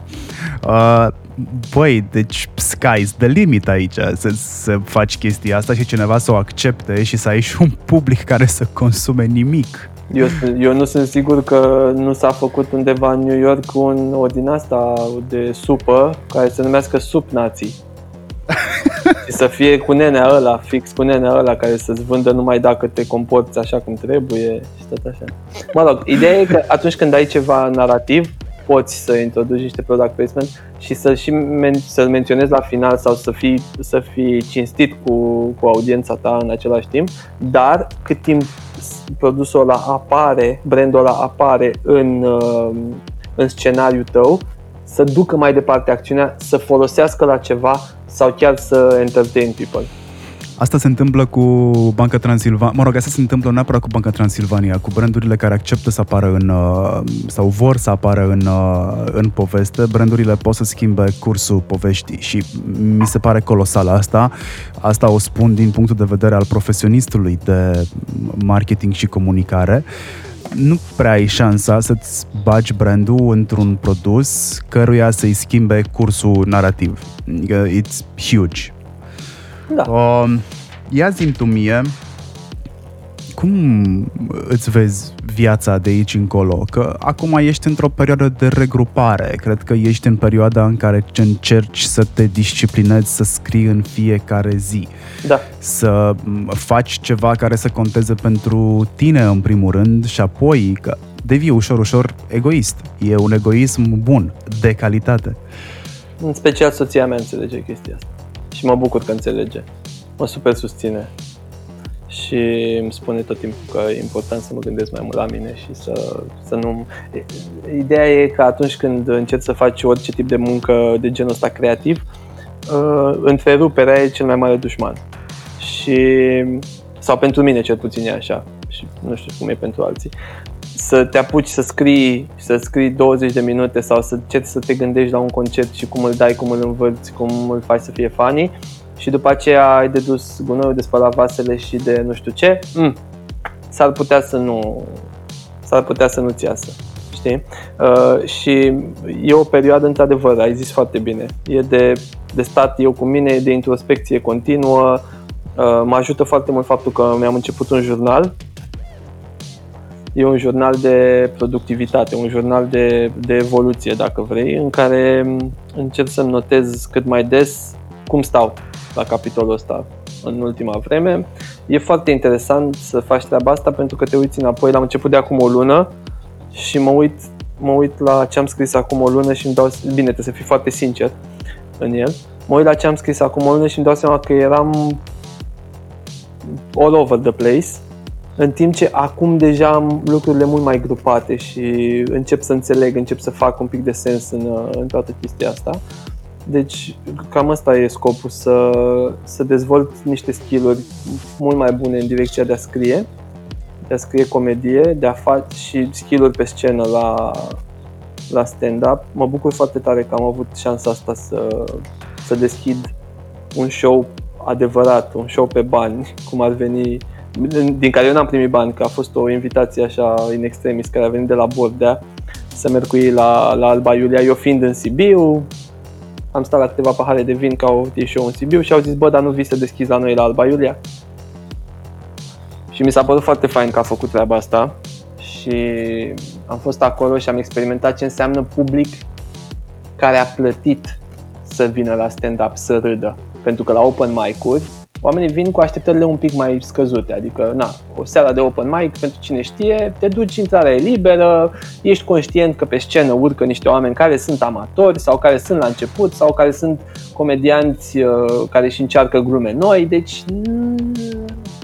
nu te aștepți ca ăla să fie maximul lui, dar în momentul în care te duci și plătești un bilet de patruzeci, cincizeci, șaizeci de lei de om, frate, ăla de pe scenă trebuie să mă facă să râd, știi? Presiunea e alta și reacțiile sunt altele din partea publicului. Și faptul că am reușit să, să trăiesc chestia asta uh, și că mi-a ieșit și cât de cât ok din ce am înțeles și din ce am simțit, uh, mi-a dat niște aripi. Mi-a dat niște aripi și mi-a dat încrederea că pot să, pot să fac treaba asta și o să o fac din ce în ce mai mult, o să scriu din ce în ce mai mult și uh, uite, asta e faza, că nu mai gândesc în, în așteptări, la modul mă aștept ca peste un an să apară ceva sau să... Pur și simplu realizez că dacă fac lucrurile astea pentru mine și cunoscându-mi caracterul de doer, că na, că sunt și doer, sunt sigur, fără să îmi creez așteptarea sau uh, să-mi dau eu deadline-ul ăsta, sunt sigur că ceva apare. Adică eu sunt sigur că, nu știu, și nu știu să-ți dau termen, dar la un moment dat o să fac ceva, poate nu o să fie primul lucru pe care îl fac mișto sau poate nu o să fie al doilea, dar la un moment dat o să fac ceva care o să fie spot on, care o să fie exact ce trebuie, o să fie aliniat cu mine, cu ceea ce am eu nevoie și în același timp o să fie aliniat și cu ceea ce are nevoie publicul. Asta e cam poveste, trebuie să pupi multe broaște până apare prințul. Eu sunt sigur că o să mai greșesc și o să mai fac, că asta e, mie și menirea, eu nu sunt genul care aruncă la coș doar când, doar când e sigur că o să dea. Eu arunc mult la coș și greșesc mult și sunt ok cu asta și încep să fiu din ce în ce mai ok cu asta. Pentru nu ți-e că... frică să greșești, de eșec, de păi, ratare? Acum e mai puțin frică, pentru că asta zic, cu cât te, te construiești mai mult din... Uh, din ceea ce, din ceea ce crezi tu despre tine și mai puțin din ceea ce spun oamenii sau din ce spune publicul despre tine, cu atât mai puternic ești în fața eșecurilor, așa mi se pare. Da, consecvența nu cred că este punctul tău forte. Ai început niște proiecte și pe Instagram, ai început niște proiecte și pe uh, YouTube. Le cam lași așa în paragină, nu le duci la final. Da, uh, ai dreptate. Sau finalul e atunci când nu mai ai ceva de zis, lași muzica? Nu cred, nu cred. Cred, cred că am simțit că nu, nu era aia direcția și am vrut să-mi pun energia în altceva. Poate așa. Dar nu, oare nu este vorba despre faptul că te demoralizezi, că așteptările tale sunt mari, iar realitatea îți spune altceva? Cred că a fost și asta. Asta zic, asta e procesul pe care îl fac acum, încerc să nu mă mai, să nu mă mai ghidez după așteptări și mai ales după reacțiile oamenilor. Dar să știi că, uite, ideea de a face umor, din ceea ce am început să înțeleg în ultima vreme și citind în direcția asta mult mai mult și informându-mă și cunoscând fenomenul un pic mai tare, ideea de a face umor se confundă uneori cu interesul publicului, adică se confundă de cele mai multe ori, pentru că dacă tu faci umor de nișă și într-adevăr tu ești mulțumit de el, dar umorul ăla nu ajunge la o, la o populație, la oamenii de care ție-ți pasă, atunci cumva degeaba îl faci. Adică înseamnă că nu l-ai făcut bine, probabil. Cam asta e ideea. Cred că scopul este să faci umorul ăla pe care să-l și înțeleagă oamenii, dar care să-ți oferi ție satisfacția că ai dat, ai dat craftului tot ceea ce ai putut tu să dai. Vorbesc Te-ai prostii gândit, sau, am, sau e, e coerent într-un fel? Uh, ești mai coerent decât aștepți. Da. Și o să-ți placă interviul când o să te auzi. Eu cred că interviul ăsta setează pe bune uh, maturitatea ta profesională. Nu te-am auzit vorbind până acum niciunde despre chestiile astea atât de serioase. Și de asta o să plusezi, să te întreb dacă te-ai gândit ce proiecte o să accepți de aici încolo sau ce proiecte o să demarezi. Uh, din punct de vedere comercial, uh, o să, în continuare o să accept proiecte, lucrez, cu, lucrez și cu o agenție în direcția asta. Pentru că, na, alt venit nu am. Poți să-i spui uh, și numele, să știe... A, da, urma oricum. Se numește Romanian Artist Agency și sunt niște fete excepționale. Mi se pare foarte tare cum lucrează ele. Mai ales că, având puțini influenceri de care au grijă, care nu sunt neapărat influenceri, puține personalități, ca să le zic așa, de care au grijă, chiar au grijă, știi? Adică... În,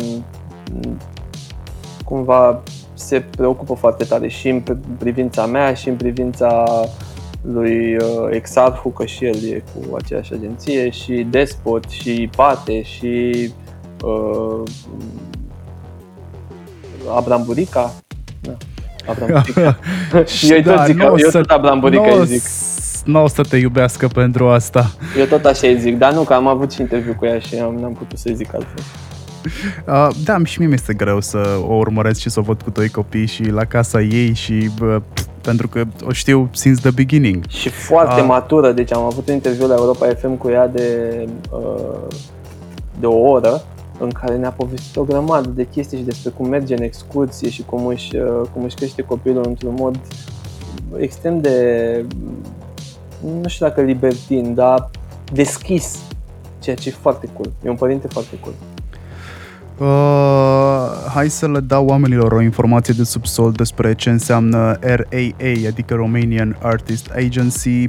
Tu ai intrat în portofoliu în paisprezece februarie, cam pe acolo, uh-huh. pe la jumătatea lui februarie, dacă bine îmi amintesc, și uh, the claim is că Roxana și Ana Maria uh, au format agenția asta și ea se află în momentul ăsta, sau cel puțin la momentul respectiv se afla în primele uh, trei agenții de artist management uh, din România. Spun asta pentru că sunt foarte puțini oameni cei care uh, știu detaliile astea și știu că uh, fetele nu plusează foarte mult pe, pe P R, adică trebuie să cauți Ei. ca să dai...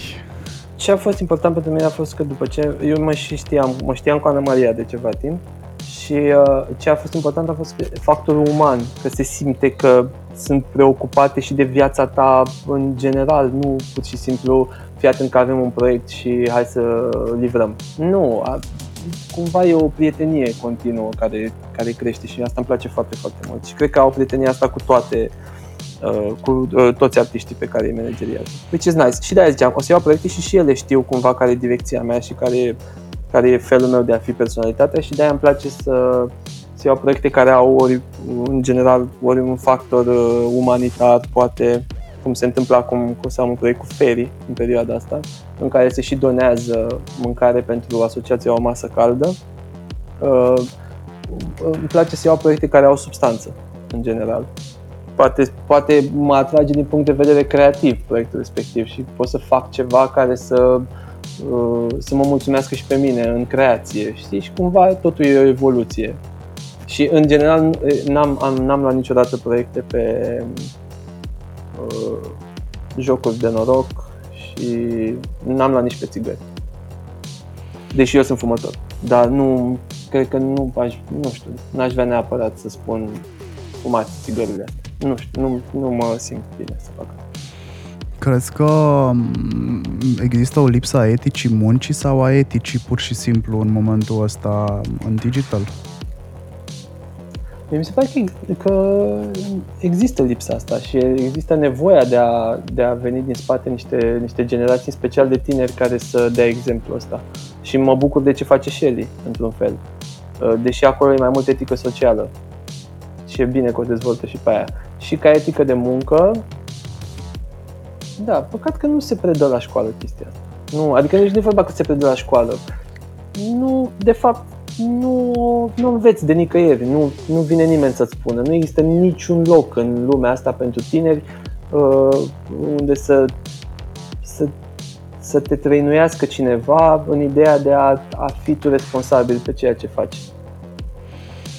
Uh, apropo de Shelly și proiectul pe care, sau proiectele pe care le demarează Shelly, uh, le-am menționat mai devreme pe Mikey H. Sau, mă rog, acum este Alexandru H. Da. Uh, el, uh, el și mulți alții încep să redistribuie uh, bătaia dintre fete de la Târgu Jiu, dacă nu mă înșel. Și să se arate uh, oripilați de ce se întâmplă acolo. O să fac o mică paranteză aici. Uh, nu, știu nu știu subiectul. Ce, uh, o să-ți dau imediat sunt, după. Sunt, sunt niște f- undeva uh, și fetele alea erau izolate, doar că cineva a filmat. E o bătaie între fete, care de fapt e o bătaie între mai multe fete versus una singură, care ia bătaie.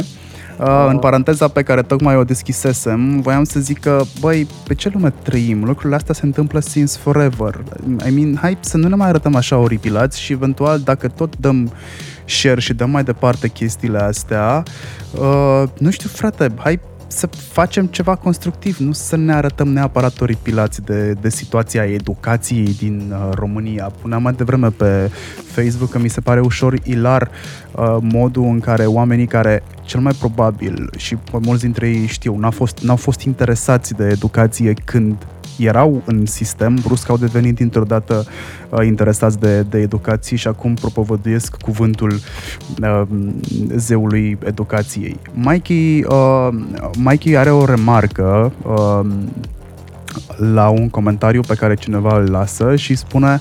Uh, Un alt Alexandru îi spune: cred că ceea ce vrea să facă Shelly ar ajuta la o educație mai bună prin schimbările pe care le-a propus în scrisoarea trimisă. Uh-huh. Uh, iar Alexandru H, pe de cealaltă parte, spune că asta sau înainte să promovezi valori josnice, mesaje uh, la fel și content prost, că nu mai știu exact, acum face o revoluție în educație. Uh, Există dualitatea asta între hai, am vrea să susținem ce face Shelly, dar pe de altă parte nu considerăm că ceea ce face Shelly, adică ceea ce practică, că suntem în situația lui fă ce spune popa, nu fă ce face popa, cumva oamenii au așa un fel de conflict interior. Bă, îmi place sau nu îmi place Shelly? Tu cum ești? Îți place ce face Shelly as a contenter, uh, pardon, content producer? Sau ce face Shelly ca om care, nu știu, face chestii sociale? Uh, sau e una și aceeași persoană? Sau o persoană care, nu știu... Știi ce? Apropo, că mă întorc foarte puțin la, la ce-mi ziceai mai devreme și la felul în care uh, eu trăiesc acum o perioadă din asta de oarecare dualitate, în care, na, acum câteva luni, poate un an, am lăsat niște proiecte pentru că am fost uh, demoralizat de ele sau cumva n-am fost mulțumit de ele. Acum încerc să, să nu mai fiu atât de atent la ce vine din afară și mai mult la ce vine din mine. Cred că fiecare dintre noi trăiește o, o oarecare dualitate de genul ăsta și o luptă pe care o, o dăm în noi pentru a ne forma, pentru a deveni cineva. Și e foarte, adică foarte posibil, e nouăzeci și nouă la sută posibil din punctul meu de vedere ca Shelly să, să trăiască o maturizare în momentul ăsta. N-ai de unde să știi. El vrea să facă lucruri care să-i arate caracterul de om care crește și care e responsabil și atent și intervine etica în munca lui. Pe de altă parte, are partea asta de entertainer cu limbajul și cu instrumentele pe care le, le dau vârsta și publicului și mi se pare ok toată treaba asta. Felul în care oamenii reacționează la lucrurile astea este benefic și el, pentru că asta e, suntem o societate, e o societate, e o mini-societate și pe internet, în digital. Trebuie să ne reglăm unii pe alții, când unul mai greșește, vii și spui. Cred că e până la atacul la persoană, până să, până să ajungi la atacul la persoană, orice... Uh, orice critică de genul ăsta e binevenită, pentru că tu faci awareness în fața mai multor oameni subscriber pe care îi ai, faci awareness asupra unei chestiuni, că ea te ascultă, că nu te ascultă, că învață ceva sau nu învață ceva, asta e altă problemă, dar până să-l ataci efectiv pe omul ăla, cred că e bine să critici. Na, și zici, bă, nu e ok aia, nu e ok aia, nu e ok ce s-a întâmplat cu fetele astea, nu e ok cu sistemul educațional. E bine că există un sistem de reglare, e ca atunci pe internet când vine unul și dă un coment de hate pur, adică doar hate fără niciun pic de substanță, și apar alții în comentarii care zic, bă, ești prost, nu mai veni cu astea, că uite, n-ai, nu, n-ai niciun argument, știi? E o autoreglare a sistemului din, din digital, e o mini-societate acolo. Pare ok de ambele părți. Nu... Dualitatea în ceea ce face Shelly mi se pare naturală la el, dacă vrei. Adică sunt de acord și eu că nu, că nu e o concordanță în, în contentul de contentul ăsta de uh, piese, de sketch-uri sau mă rog ce alte, ce alte lucruri mai face el și uh, și partea socială, da? Nu mă deranjează cu nimic. cu absolut nimic. El n-are voie să crească, știi? Adică el n-are voie să se schimbe, să... Într-adevăr, eu sunt sigur că el la un moment dat o să ajungă la o linie pe care o să o, o, o mențină, dar mai stați câțiva ani. Din punct de vedere strategic, mie mi se pare foarte bine ceea ce face Shelly. Uh, publicul lui n-a putut să evolueze odată cu el și să aibă aceleași interese. N-are cum să fi întâmplat asta. Adică discuțiile pe care le are sau pe care le-am avut deja cu Shelly acum un an de zile într-un interviu asemănător, uh, tot pentru Hurduchest, nu sunt discuții pe care să le ai cu orice copil de vârsta lui sau cu copiii care reprezintă o mare masă din oamenii care îl urmăresc.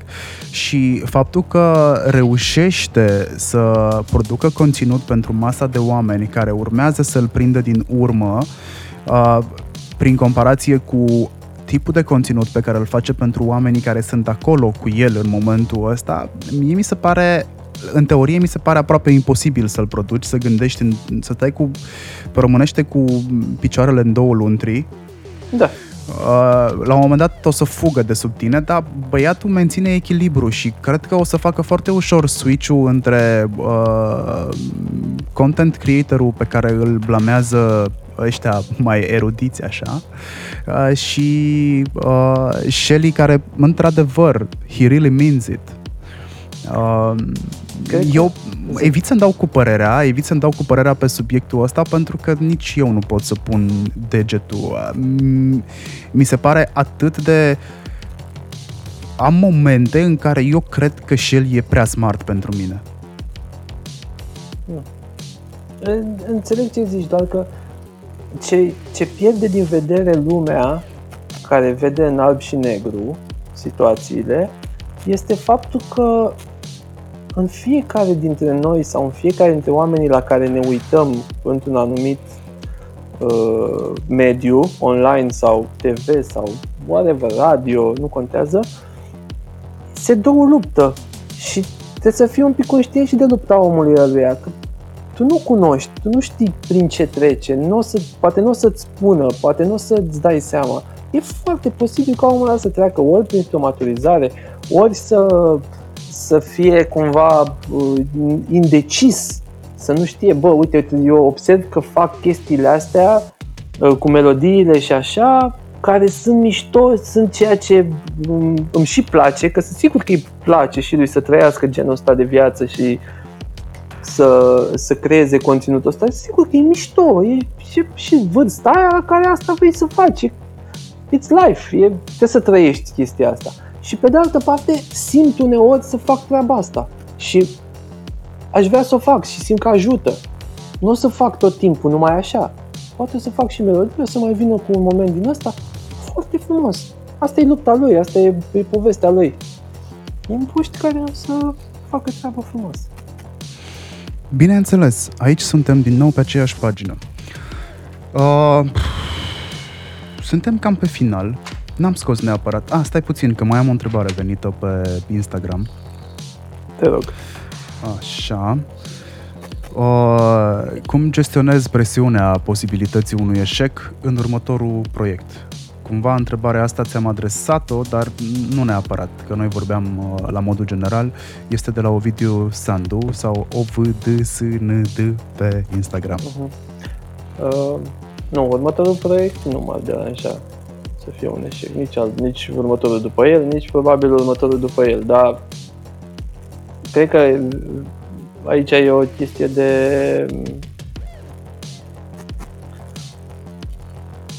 de echilibru. La un moment dat echilibrul ăsta se rupe și el după ceva timp, când consideri tu, cred că fiecare dintre noi își calculează lucrurile astea pe, pe măsură ce merge. Tu mergi, la un moment dat, dacă simți că efectiv ai tot pierdut, ai tot pierdut, poate nu e aia direcție. Adică în momentul ăsta ceea ce fac eu e o combinație de instinctul ăla de care ziceam, instinct că aici ar trebui să merg, că în direcția asta ar trebui să fac pași, și uh, ceea ce am, mi-am construit ca și identitate de sine. Eu cred și mi-am demonstrat eu logic în mintea mea că asta e direcția pentru mine. E greu în momentul ăsta să, să mi se dărâme uh, concepția asta. E greu, adică ar trebui să fie niște eșecuri grave. Dar se pot întâmpla și astea peste, nu știu, poate peste un an să mă uit înapoi și să zic, bă, nu, uite, nu merge, dar îmi dau slabe șanse să se întâmple. Mai vrei să fii Șurubel? Uh, îmi place, îmi place brandul ăsta. Îmi place brandul ăsta pentru că a ajuns să fie de unde a pornit ca o glumă, a ajuns să fie o, o parte care mă, mă descrie într-un fel. Ție, ce ți se întâmplă când auzi numele ăsta? N-ai senzația instant că vorbești cu un om care, uh, care în principiu ar face bine mai degrabă decât să facă rău? Adică mie mi se pare că asta e, asta e ideea de bază din spatele unui nume care n-a ieșit diminutiv, e, o, e și o prostioară așa, e un pic infantilă, e, e ceva ce spune ceva despre mine, știi? Eu când aud nickname-ul tău mă gândesc, adică mă duc, am așa un arc de cerc în timp, dar în spate, nu o să te pot scoate niciodată din ProFM School. Da. Asta ți se întâmplă ție și altor doi oameni, probabil. Dar, într-adevăr, când, când, când un brand începe să... Deși știi și tu asta. Când un brand începe să se alinieze cumva cu proprietățile produsului, cred că merită, merită să rămână acolo. De la câte feedback-uri încolo ei înseamă feedback-ul sau ce spune lumea? Când este cantitate neglijabilă și când este cantitate de luat în seamă? Habar nu. Cred că știi, știi cum judecăm clipurile de pe YouTube? Când mm. ne uităm și ne uităm la like-uri, dislike-uri și te uiți la procentaj, îți dai seama că dacă la un moment dat depășește zece la sută, începi să spui o întrebare, dacă depășește douăzeci la sută spui două întrebări și tot așa. Cred că spui o întrebare la fiecare zece la sută. Da. Eu, nu? Eu, ți se eu, întâmplă eu... și ție? E o metrică foarte bună chestia asta. E o metrică um, pe care ne-am am învățat-o din statisticile digitalului în general. Cam aia e. E o chestie pe care am învățat-o încă din primele zile pe digital uh, și la care fac apel ori de câte ori am ocazia, atât eu cât și Robert Catai. Uh, băi, în momentul în care... E o lege nescrisă a internetului. În momentul în care uh, te aștepți ca...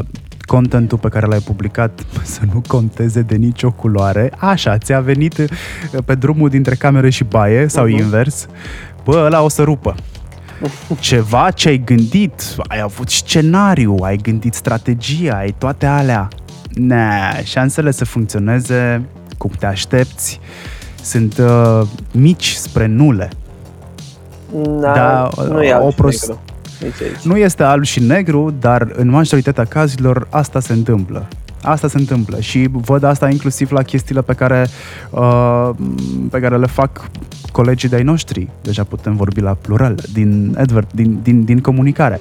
Le gândesc, le gândesc, le gândesc, iar după aia vine o chestie foarte simplă, let's do that, și gata, rupe. S-a viralizat, s-a toate alea, hai să-l desfacem, să vedem cum funcționează. Nicio șansă. E drept că așa am trăit, e drept că așa am trăit și eu până acum și așa mi s-a întâmplat și mie. Din punctul ăsta de vedere ai dreptate, dar în ultima vreme, asta ziceam, citind despre ce înseamnă să scrii umor, cel puțin, îmi dau seama că există lucruri pe care le, le poți face profesionist și care să apeleze într-adevăr la audiența ta într-un mod mult mai eficient, pentru că știi ce ai făcut. Adică tu știi de ce ai pus ironia aia acolo și știi de ce ai făcut-o atât de extremă, astfel încât oamenii să relaționeze cu ea, și știi de ce ai făcut gluma respectivă, știi de ce acolo ai băgat un pic de șoc, știi de ce acolo ai băgat un, o analogie. Tu ai plecat cu ideea care ți-a venit din bucătărie până în baie, însă ceea ce ai făcut mai târziu, momentul în care te-ai întors și ai editat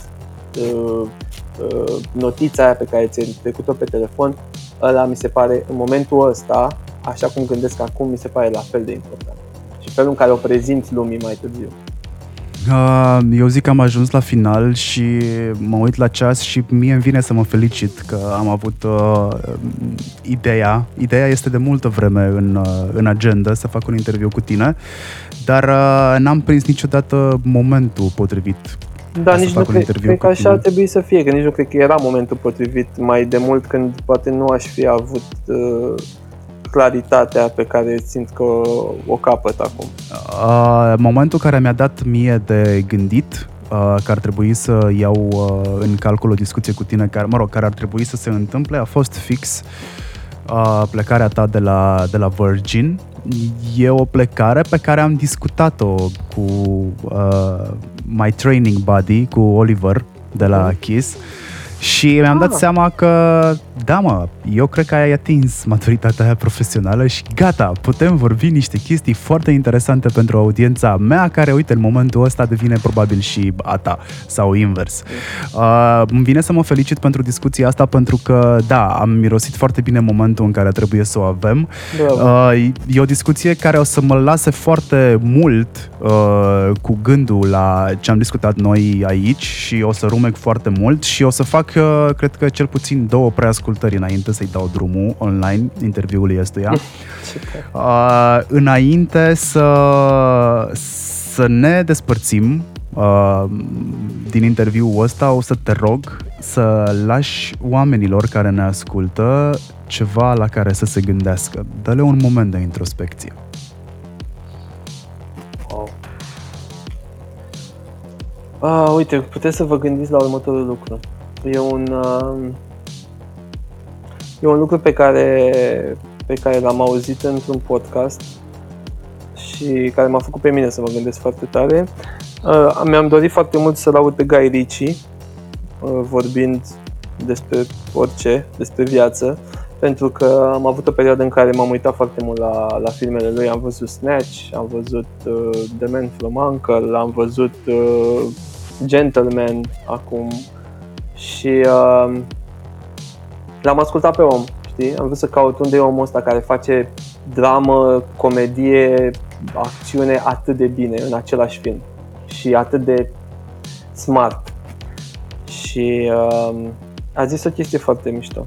A zis că totul în viață, în, în viața noastră și în poveștile pe care le spunem, se bazează pe conflictul ăsta de, dintre ceea ce vrea societatea să fim și ceea ce vrem noi să fim în interior, și că tot ceea ce vrem să facem, din punctul lui de vedere, ar trebui să facem cu asumare și să avem ownership pe deciziile noastre.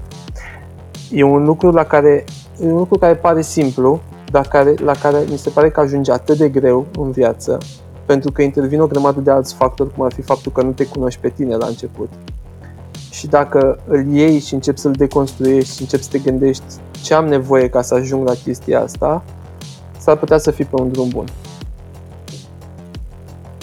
Cam aia. Um, da, l-am cerut pentru cei care ne ascultă. Mulțumesc pentru mine. Um, doamnelor, domnișoarelor și domnilor hurduchesteri, mulțumesc că ați stat cu mine și cu Andrei Lăcătuș, a k a. Șurubel. Nu vrea să scape. Minute. Băi, nu știu, că nu le-am numărat, dar sunt cam pe acolo. O oră și patruzeci și cinci imediat, cu tot ce editez. O să pun și trailerul Murdar la început, din următorul episod. Dacă n-ai ascultat treisprezecele, musai să o faci. Da. Uh, și vouă vă recomand același lucru. După cum spuneam, Andrei, Andrei Lăcătuș a fost alături de mine. Ea începe o nouă etapă în viața lui. Vrea să scrie comedie, vrea să se apuce probabil și de regizorat. De aici probabil și interesul pentru Guy Ritchie. Pe mine ce m-a interesat prima dată la Guy Ritchie a fost Madonna. După care au venit filmele. Uh, îți mulțumesc foarte mult pentru toată discuția pe care am avut-o. Voi, dacă vreți să-i mulțumiți pentru insight-urile pe care le-a dat, uh, despre ideile pe care le-a, le-a spus în podcast, puteți să o faceți și puteți chiar să-i adresați întrebări mai departe sau să-l felicitați pentru ceea ce vreți voi. Pe canalele de social media îl găsiți peste tot cu numele, nu cu... Ba, nu, cred că doar pe Instagram ești de Șurubel. Da, Șurubel, și pe Instagram și pe YouTube și... pe, și pe social media și pe Facebook sunt, am și pagina Șurubel și Andrei Lăcătuș. Dacă vreți să dați de mine, dați de mine ca de obicei. Dacă aveți întrebări, adresați-mi le. Dacă aveți idei de invitați noi, nu uitați să o faceți. Fiți cu ochii pe rețelele de socializare, dar în special pe contul de Instagram, că acolo o să vă provoc constant de aici încolo să-mi lăsați întrebări. Fix în timpul interviului, cum s-a întâmplat acum, a fost un experiment care a mers foarte bine. Vă mulțumesc celor trei care mi-ați lăsat în ultimele două ore întrebări pe Instagram și pe care deja le-am adresat. Se simte așa ca o emisiune de radio live. Uh, și vă încurajez să faceți asta și pe, pe viitor, pentru că, uite așa, podcastul ăsta devine foarte, foarte dinamic datorită vouă, ascultătorilor de Hurduchest, care sunteți cea mai mișto comunitate de ascultători de podcast, din punctul meu de vedere, bineînțeles, de peste tot, nu doar din România. Mersi și eu. Uh, scuze, a- aș vrea și eu. Mersi, bineînțeles. Că, uh, m-ai chemat și uh, baftă cu Murdar mai departe, eu o să mai ascult. Pentru cine vrea să mai asculte genul ăsta de podcasturi, că asta ziceam și ție la telefon, să încerce de la B B C, că în România nu mai avem altele, dar de la B B C să încerce Forest patru zero patru, care e foarte bun, are nouă episoade și uh, sper să fie o etapă bună, etapa asta în care intru eu, să fie o etapă bună și pentru tine, oricare ar fi etapa în care intri acum sau în care ești, și să ne, poate să ne mai auzim peste un an la procesul etapei. Uh, după discuția de astăzi, să știi că mi-aș dori să ne auzim mult mai des și deja caut în arhiva de proiecte puse la sertar ceva care să se potrivească pe stilul tău de acum. Eh, noi să ne vedem noi la bere, aia mi se potrivește bine. Perfect. Acestea fiind zise, noi suntem uh, over and out. Bye! Ciao!